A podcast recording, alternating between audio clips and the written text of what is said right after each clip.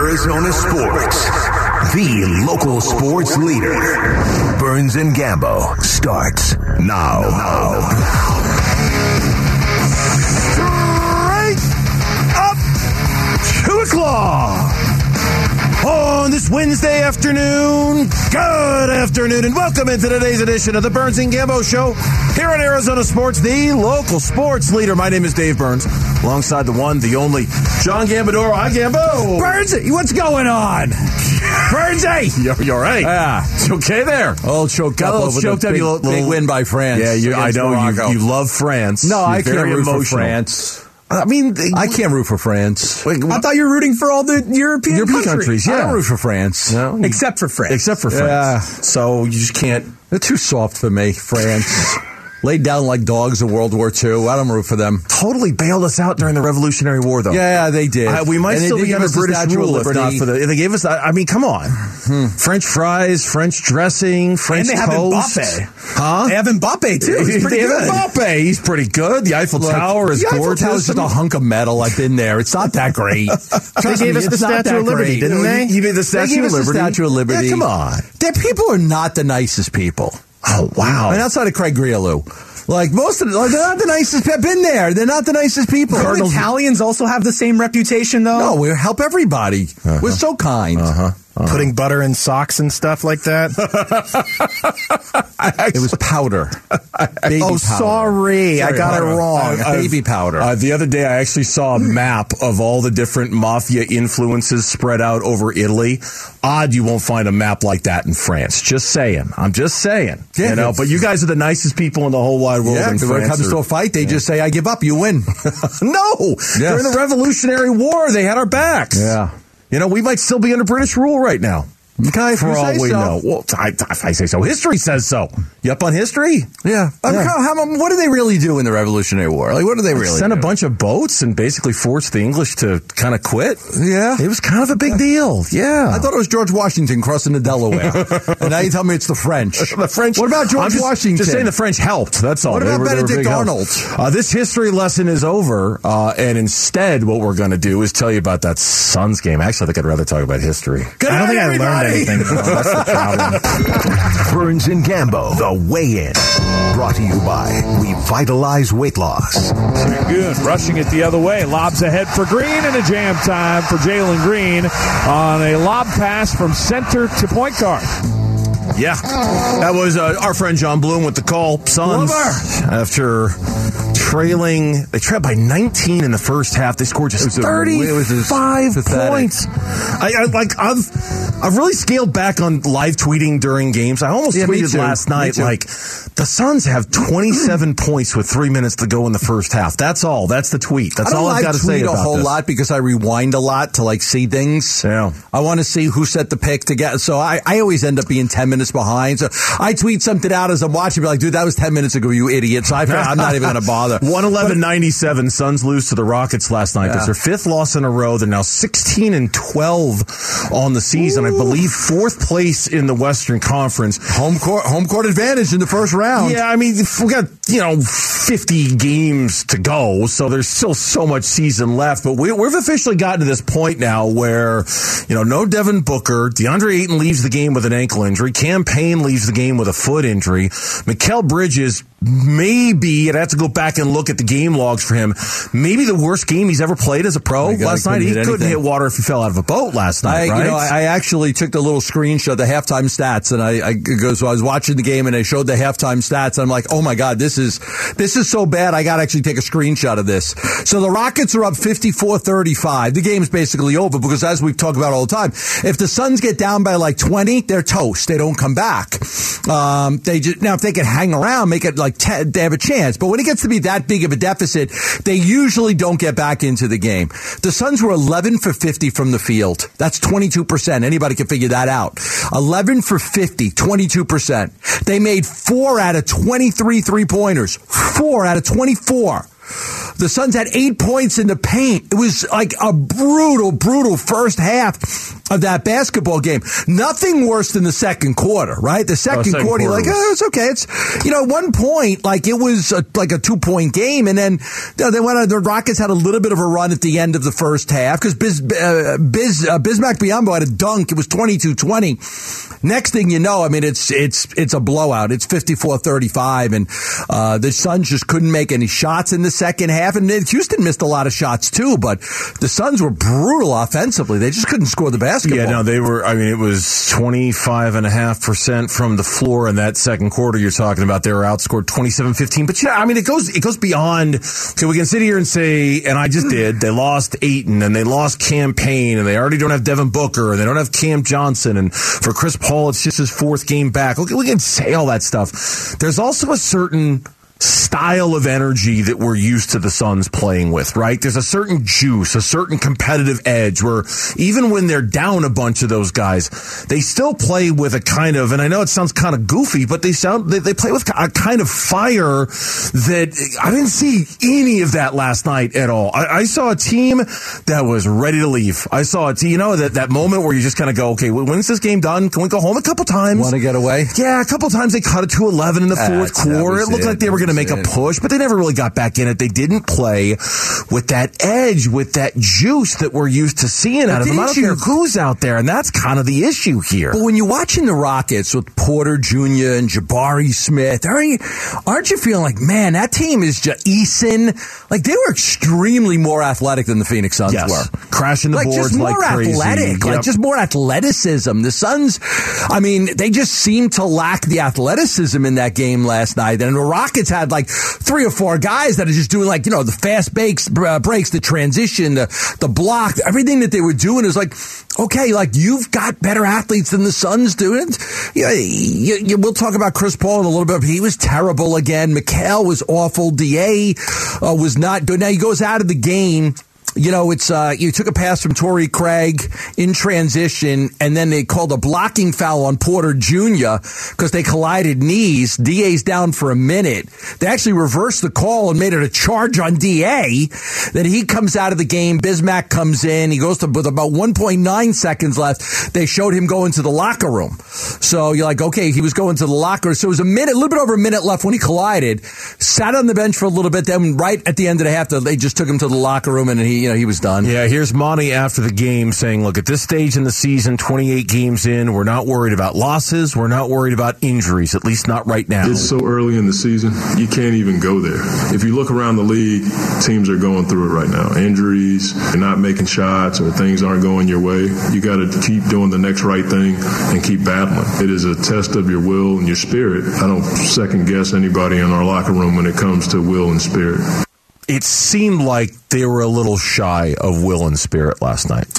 You know, like, I don't want to say it. That's at least that's how it felt to me. Like, Ayton goes out of that game, Payne goes out of that game. Chris Paul's kind of. It felt like will and spirit. They were a little shy of that last night. Well, let's be honest. They start the second quarter with Ish Wainwright, Damian Lee, Akoji, Bismack Biyombo, and Cameron Payne. Lee wasn't here last year. Akoji wasn't here last year. Biz didn't start the season with them. Ish was, one of the last guys off the bench. And then Payne. Like, it's just a different unit. You know, those guys haven't played together a whole lot. There's not a lot of experience together there. They jacket up threes like it was going out of style. We've talked about this. Like, hey, to compete, you got to shoot. Well, they shot the three. They shot it 51 times last night, a season high. Probably is they didn't really make any. They missed so many of the 51.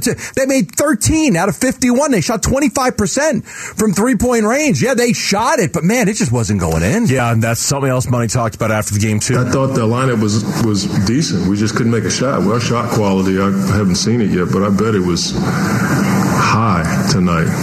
We got open three after open three. We just couldn't make one. I mean, Mikal goes 4 for 24. You know, that's going to be a tough recipe when you don't have Book and all the other guys that are out. Just couldn't make a shot. They had 27 points, 54 in the first half. That's not a a great defensive half, but it's not a bad one, you know. Just could not knock down a shot. So 16-12, as I mentioned, fourth now in the West. Again, they've played 28 games total on the season. They play 82. So there's still such a long way to go. So no one's going to look at this and get worried that they're a half game away from being in the play-in tournament or signs. 2 games away. Yeah, there are signs that you need to worry, I think. Oh, I think sign number 1 is Chris Paul.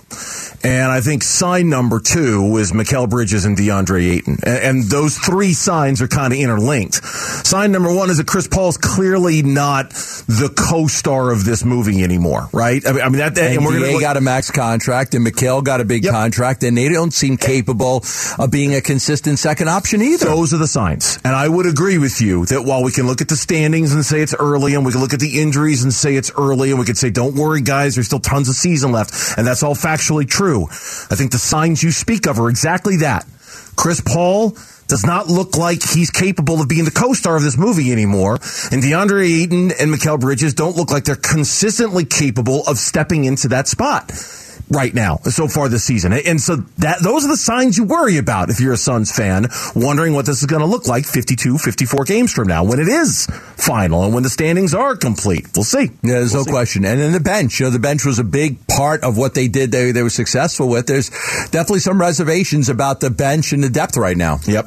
When we come back, Kyler Murray is now out for the rest of the season.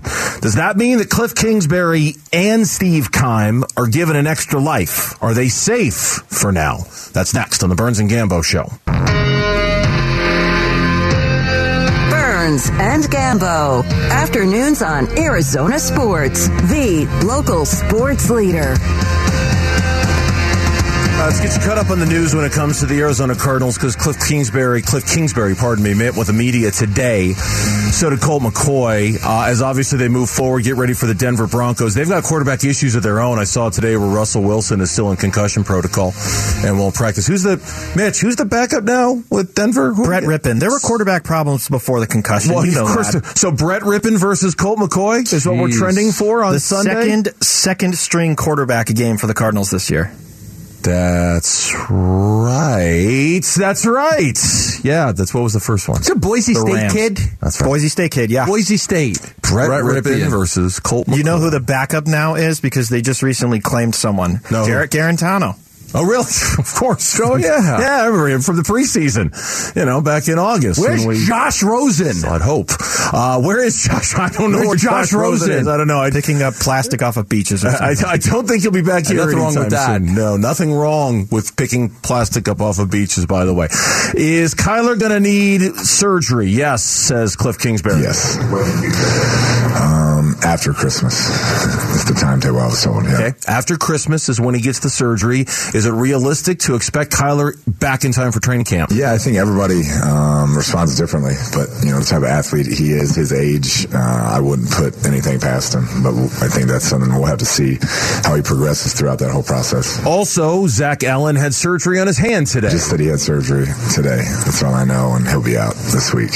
Unsure if Zach Allen is going to return to any point this season. Wow. And he's had a pretty good year. Yes, he's had a pretty good year. The kind of year that I hope gets him paid. Yeah. I wouldn't call him an elite player in this league, but he's a very good player in this league. And he probably should get paid. Can't be your number 1 or number 2 pass rush guy on most teams, but he's definitely, one of your top 3. He can get some pressure on the quarterback, knock down some passes, plays with some heart. I mean, I like him. I like what I've seen out of some of the young guys, even though, defensively the numbers don't look very good for the Cardinals, but I do like what some of the young guys have progressed this year. There were lots of fallout stories from the news that Kyler has the surgery, and we're going to get into them over the course of the day. The one that we kind of wanted to start with was the decision that was inevitably facing the organization in the offseason about its head coach, about its general manager. We talked about this a little bit yesterday. How much does the Kyler news affect that now? How much does the Kyler news... It's a big question a lot of people are asking. How does it change the equation for Michael Bidwell, knowing, and maybe there's no decision to be made and he's bringing everybody back, or there's nothing that changes the decision he's going to get rid of everybody and clean house. We don't know. We have no idea. How does it change the decision-making process for Michael Bidwell when it comes to this offseason? Yeah, listen, if there are no changes made at all, a lot of people are just going to say that it's a money thing, that you've got 4 years left. You're probably paying about, I would say, $12 to $13 million for your coach and your GM. And if you're going to walk away from 4 years of that, say it's 13 a year, you're talking about walking away from 13, 26, $52 million, and then having to hire a coach who's probably going to cost you more. Right? And then hiring a new GM. If you do that, you're spending a lot of money. So if there are no changes made, I do think a lot of people are going to say, well, it's because he just doesn't want to spend the money. He doesn't want to eat that money because it's a lot of money. You know, and it's his business. He has to make that decision. Now, for him, internally, he might say, okay, I didn't really get a fair chance to see, this team because of all the injuries. We didn't have Hopkins for 6 games, and we didn't have Hollywood Brown, and now you don't have Kyler Murray for the end, and, you didn't have your starting center just about all year. You didn't have your starting left guard just about all year. Like, there's been, he might be able to justify keeping everybody with that. Like, that may be a push to him is like, look, we didn't have a snowball's chance in hell with all the injuries we had. So you want to make a change? Go ahead and make a change. But we never got off the ground. We never had we never had everybody together. Zach Ertz, Hollywood Brown, DeAndre Hopkins, James Conner. We had a great offense, and we had a good offensive line if Rodney Hudson and Justin Pugh stay healthy, but they didn't. So, if you want to sell that to Michael, you can. Whether he buys it or not, I don't know. But, the question is Michael looking for a reason to keep these guys because there's $50 million there that he's probably going to have to eat, or is he looking for a reason to make a change and just move on and eat all of that money that he's going to have to eat? And does Kyler's situation make it difficult for him to move on even if he wanted to? Now, again, we're both just talking hypothetically here. There's still 4 games to go in the season. We have no idea how this is going to play out. I just feel obligated to keep bringing that up because there's still a quarter of the season. We don't know how this is going to play. But I saw this soundbite this morning on social media. It came from NFL Live yesterday. It was Ryan Clark on ESPN, and he brought up something that put whatever you want into this, whatever stock you want into this. But I hadn't thought of this before.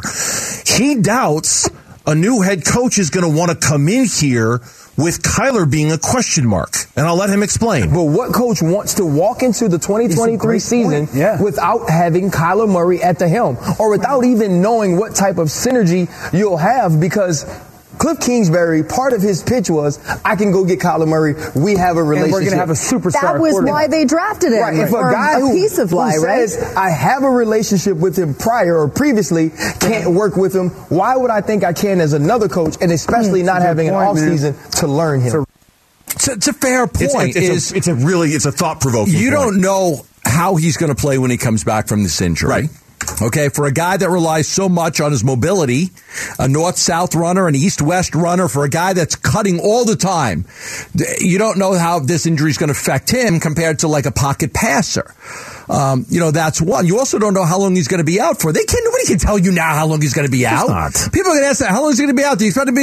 We don't know. We don't know. Nope.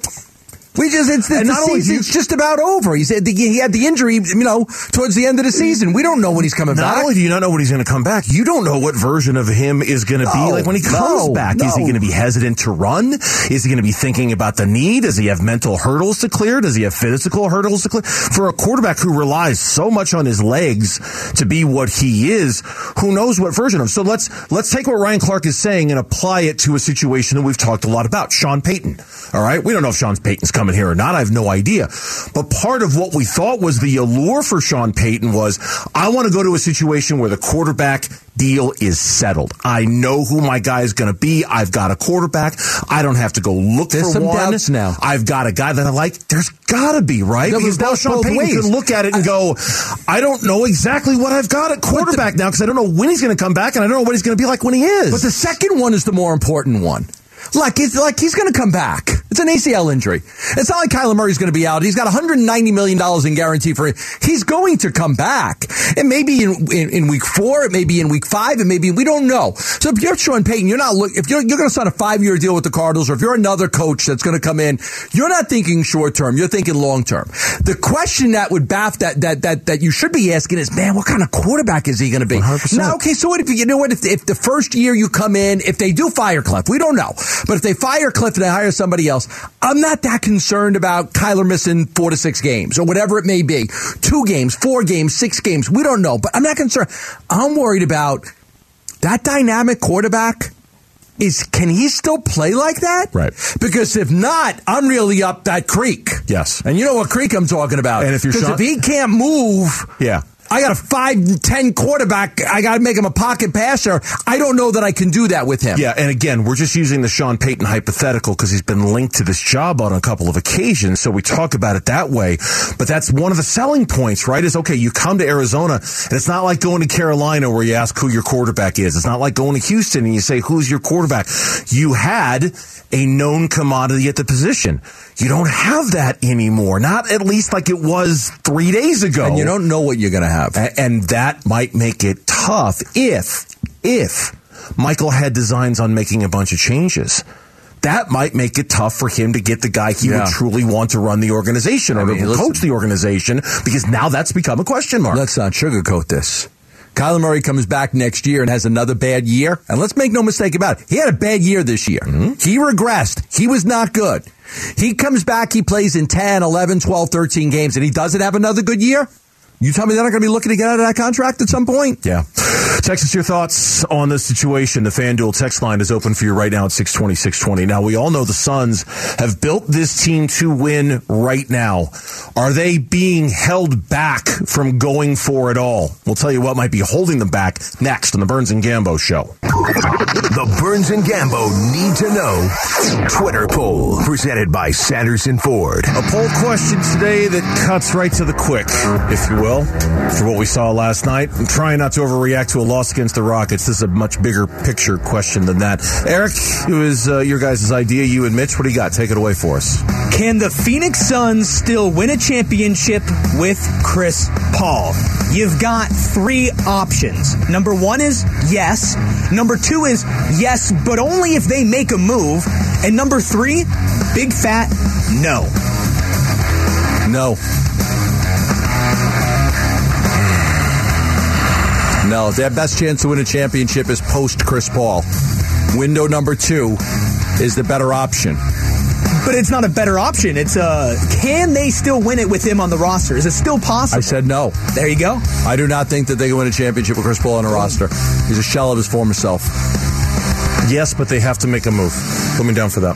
That one is leading the way. 53.2% going with yes, but make a move. In second place, it is no at 35.4%, and 11.5% are saying yes. The choice between that and no was really tough, because it's becoming more and more apparent. And we don't want to, what did we say the other day? 5 games? We wanted to give Chris Paul 5 games, at least 5 games, before we start to make any determinations. We're 4 games in now. That's the poll question. It's a good one. Find it on the Burns and Gambo Twitter page. At Burns and Gambo is where you can find it on Twitter. Chris Paul last night was kind of tasked with carrying the team, given that Devin Booker was out before the game started, given that DeAndre Ayton left the game in the second quarter, Cam Payne was out. We've become accustomed to seeing Chris Paul be able to have, the kind of game to take over a game like that last night, and it wasn't even close. Couldn't even come close to mustering that kind of effort. He was 1 for 4 last night. And one of the real conversation pieces about the Suns today, online, around the fan base, is that has Chris Paul worn out his time to be the number 2 option on this team? And if he has, where are the Phoenix Suns if he's no longer capable of being that superstar next to Devin Booker? Yeah, I think that he is no longer capable of being the superstar. And I know we need one more game, but we're basing this on 4 games that we've seen him play. We're basing this on the failures last year. It's just look, he's 37 years old. And I think at this point, I mean, the legs, everything is just, he's no longer. He was really good that first year here and really good, for the most part, the second year, to the point where they gave him an extension. But I love the way they did the extension. That's a credit to the Suns organization, right? They, they gave Chris an extension. They paid him last year. And they're paying him for this year. Okay, it's fine. He's going to make $28.5 million this year. Okay, now next year, if you want to get out of it, you can get out of it for 15. I think we were all taken aback when, because we all wondered what was Chris going to get. Is he going to get $100 million guaranteed? And at that time, it was like, he's got him against the wall. Like, he's got all the leverage. Mm-hmm. Chris comes here, and the Suns go from being a team that, you know, had some success in the bubble, but was still a losing team, to being in the NBA Finals, and then having the best record in the NBA. He was still playing at a high level, so when you did the extension with Chris, it was almost like, really? Only 1 year is fully guaranteed? The second year is only half guaranteed? Wow, that's a great deal for the Phoenix Suns. It was a great deal for the Phoenix Suns. Because I'm telling you right now, I'm leaning heavily on not bringing him back next year at $30 million. Heavily. Well, certainly not this version of him, right? No, if I had to base my decision right now, oh, of course. Here's $15 million. Well, thank you for everything you've done. Like, you were great. You really helped us. But I need to spend this money elsewhere. Yeah. There was a line in Kellen Olson's recap of the game this morning on ArizonaSports.com. And I think it in part kickstarted this conversation, or at least the thought. Quote, "He is by far the most important Suns player to watch in the regular season the rest of the way. It's not close. If he doesn't round into all-star form, or the Suns make a trade that moves the needle, there should be skepticism that they can win in April and May." And he's absolutely right. There is skepticism that they can win in April and May, because this team is not built for Devin Booker to be this all-encompassing, cape-wearing superstar who's going to carry them to wins every single night. That's not how they're built. That's not how most teams are built. Most teams are built with the idea that there's 2-3 guys who can pick up the load when things aren't going very well, who can wear the cape if the other guy can't. For the first 2 years, Chris Paul was that guy. Chris Paul was the kind of guy where if Devin Booker wasn't available on a Tuesday night against the Rockets, all right, Chris, I'll get you 30. Go get him. And Chris would go get him 28 and 14 assists. Yeah, because he was always able to score if he had to. Right. He was always able to score if he had to. I don't want to. I want to be a pass-first point guard. But I'll go look at his career. He's always averaged a decent amount of points and great assists. But now, he should go look at his three-point percentage this year. It's in the 20s. 27% so far. What was he last night? 2 for 10? From three. I think he was 2 for 10 from three. Yeah, I mean, I'm not like I really. You are correct. 2 for 10, 5 of 17 from the floor. I really charted that second quarter. Like when the Suns were struggling the most was in the second quarter. You know what he did? He didn't score one basket. He didn't score one basket in the second quarter. Didn't score that much. Got a couple of free throws, but he didn't score a basket. He missed a three. He clanked it. He missed another three.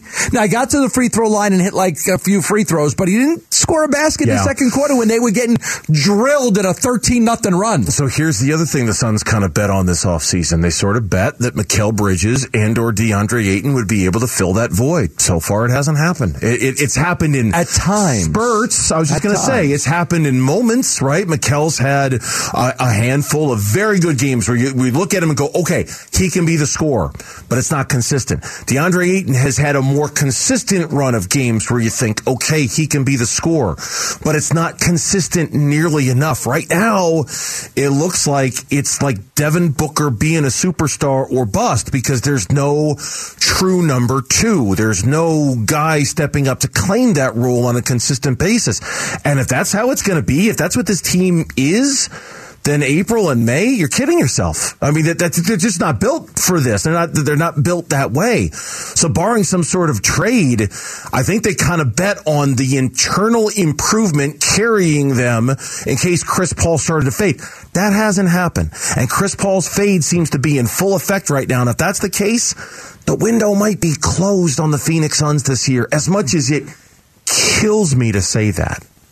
The window on this team might be closed this year. Yeah, and to the point where, I mean, I start to wonder, how all in do you want to be if Chris is not able to play at a high level anymore? I'm all in with Devin and Book being a 1-2 punch that's almost unstoppable in the league. I'm all in. I get being all in. Chris and Devin, guys that played at MVP level, all-star level. You want to go all in with those two? Great. Mikal and DA. Mikal's a great secondary piece. He really is. I don't want him to be the second primary scorer because I just don't know that that's him. But he's a terrific player, and they got him on a good deal. I mean, we love Mikal, and DA's had moments where he's been really good. Probably not worth $30 million a year, but if he was worth $22, it'd be like, oh, okay, he's really good for $22. But he's a max player, and so we judge that differently. But if Chris is not right. If Chris is but then I don't want to be all in on that. You understand? I understand. I don't want to be all in if Chris is there's no, because you'd be taking away one piece to add a piece that's Chris. I need a player that could be like, well, I had a player like Chris. I was looking for that His third guy. Chris, yeah. I was looking for that third guy to get me over the hump. Well, now you're not looking for that third guy. You're looking for a guy that can replace what you're losing with Chris. Now, understand, please, if you're listening to us right now, we're basing this conversation and these ideas off of the key word you said there was if. If this is the version of Chris. If this is who Chris is. If this is what Chris has become to this team.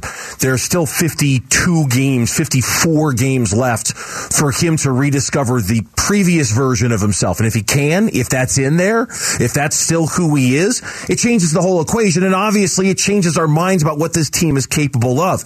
We're basing this conversation on what we've seen up to this point.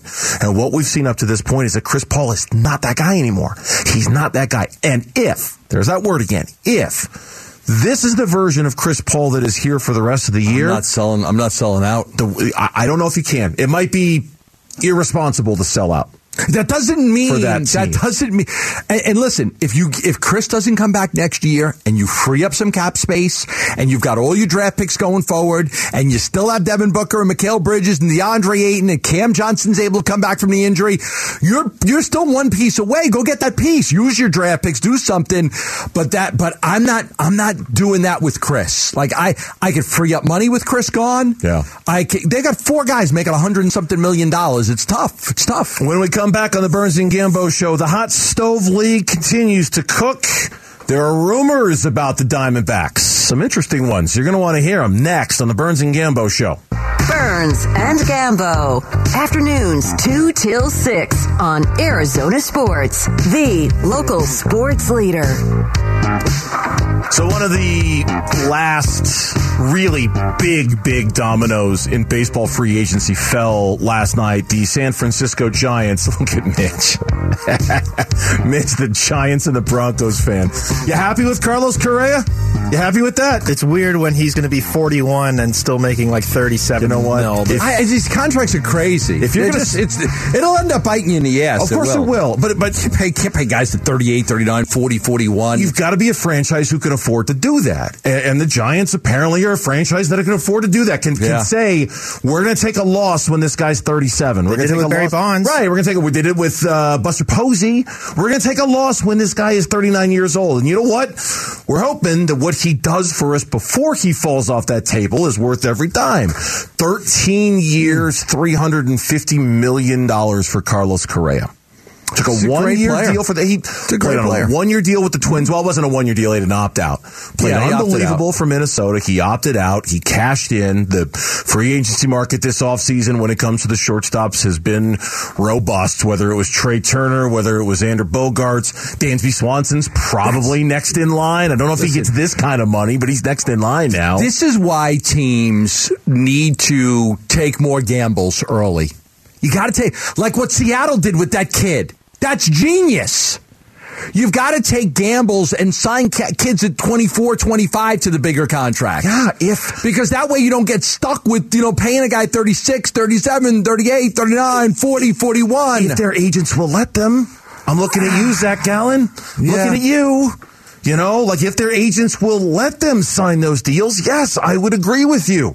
You sent me into a panic about 3 weeks ago when you told me that Zac Allen has no intention of signing a long-term contract with the Arizona Diamondbacks that buys up any of his arbitration years or the early part of his free agent year. Scott Boras won't allow it. All I hear when you say that is goodbye. That's it.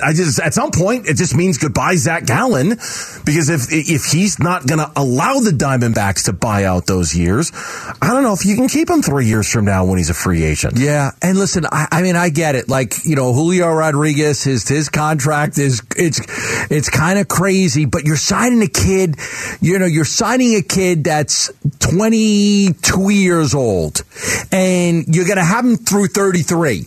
Now, you take a gamble. Right? You're going to be paying them, $19 million a year just about every year. Now, for a kid at 22, it's like, okay, you're going to give me $200 million now at 22? But I'd rather give a 12-year contract to a 22-year-old at a lower rate than wait. And now I got to pay a guy until he's 41. I think what Seattle did with Julio Rodriguez, It needs to be the way. Now, you're going to gamble and fail sometimes, but I think it needs to be the way of the future, because if not, you get stuck having to pay to guys until they're 41 years old, and you got to pay $150 million to a guy when he's no good anymore. No doubt about it. It's just, it's kind of up to the, and Scott Boras has made it very clear. Anybody who's a Boras client, that's just not what he's about. That's not what he's going to do. No, he wants to maximize value, and that's getting a free agent. Now, that being said, the hot stove league when it comes to the Arizona Diamondbacks has been very, very, very quiet so far outside of signing a few relievers. There just hasn't been a lot that's made news with the Diamondbacks. No trades to their outfielders, no significant additions outside of an arm or two in the bullpen. That has not stopped a couple of rumors that have kind of popped up that we wanted to talk about for a second. Yeah. There was a report from Bob Nightingale,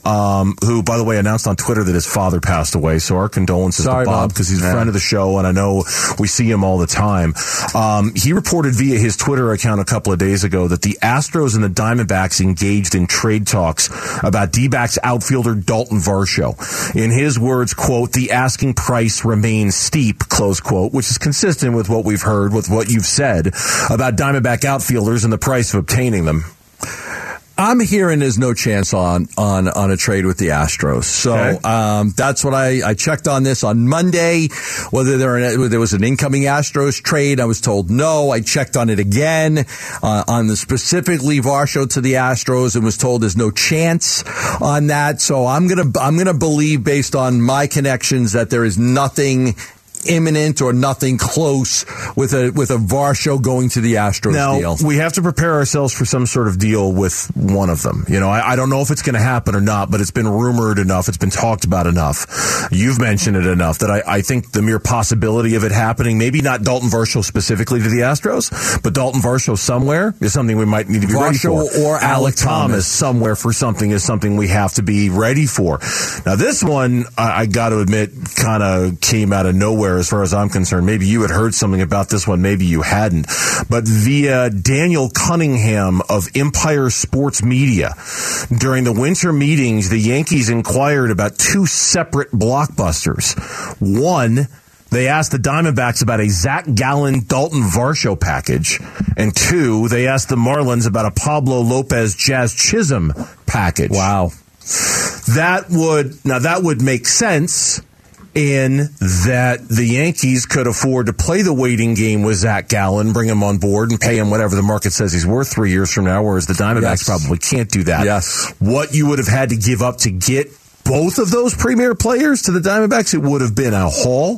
It would have been a king's ransom. But again, the Diamondbacks are close, right? The Diamondbacks, they're not close enough to winning a World Series, but they're close enough to being good again. They've got all this young talent coming through, and they're almost here. Some of them already are. I can't imagine they would want to go pulling the plug on that just yet at this stage in the game if you're the Diamondbacks. No, I mean, trading Zac Gallen would do that. It makes all the sense in the world that the Yankees would, with Aaron Hicks and, his age and everything. I think you would, had to go out and get Harrison Bader this year, Giancarlo Stanton's getting old. Like, I understand that would be something that you would look to do. Can I go get a center fielder and a starting pitcher? Man, kill two birds with one stone, make a blockbuster type trade. But the problem is that the Diamondbacks are very insistent that they need major league talent back right now. And trust me, one of the problems with the Yankees is that they're so freaking old. Like, they're just old. Anthony Rizzo's old, DJ LeMahieu's old, Donaldson's old. It's an old baseball team. So, like, they don't really have anything that you want. You're saying, okay, what can I get from them? Their key players are older guys. So I don't think that there's anything the Yankees would have, because they have prospects, but the Diamondbacks don't want prospects back if they were to make a blockbuster trade. Look, they may have to trade Zac Gallen at some point. I don't do it now. I definitely don't do it now. I ride this out a little bit longer. If they traded one of their outfielders, it's not going to be for prospects, and the Yankees truly don't have anybody, unless you want to take a chance on a Gleyber Torres or something, but you take it back salary there. I just don't see it. And that's the point I was trying to make. It's disheartening to think that they're going to have to trade Zac Gallen at some point. But based off of what you've said, I believe they're going to have to trade Zac Gallen at some point, but not now. They're too close. The prospects are here. They're almost here. They're about to turn the corner. If not this year, then maybe next year. Zac Gallen is going to be an integral part of all of that. I don't want them moving him now, but understand that if he's going to wait until free agency and he's going to cash in, unless the Diamondbacks are willing to wade into those waters where they're going to give a guy a $10 million, 10-year contract, an 11-year contract, unless they're going to pay him the going rate, it just seems like inevitable that he's going to end up somewhere else, and that's going to be really tough to take. Yeah. Really tough to take. There's no question. I mean, I don't think that, you know, with both guys, listen, Varsho, they've got four left-handed hitting outfielders. They'd be willing to trade one of them. Definitely not Corbin Carroll. And Jake McCarthy doesn't get you enough. So it would have to be Thomas or Varsho. I'm sure they've taken calls on it. I know they have. But again, the price tag is very high. And with Gallen, it's just one of those things where you've got to time it right. You know, you've got to time that trade right. And I would think that Gallen would be more of a trade deadline guy than he would be an off-season guy, and not even a this year's trade deadline guy. Just because he's under contract for 4 more years. Yeah, I mean, he's still got plenty of control over him and plenty of time. It's just one of those kind of looking ahead things, and it makes you sad if you start to think about it. When we come back, are you sad? You want to feel better about the future of the Phoenix Suns even after last night? Yes, we've got some proof for you next on the Burns and Gambo Show.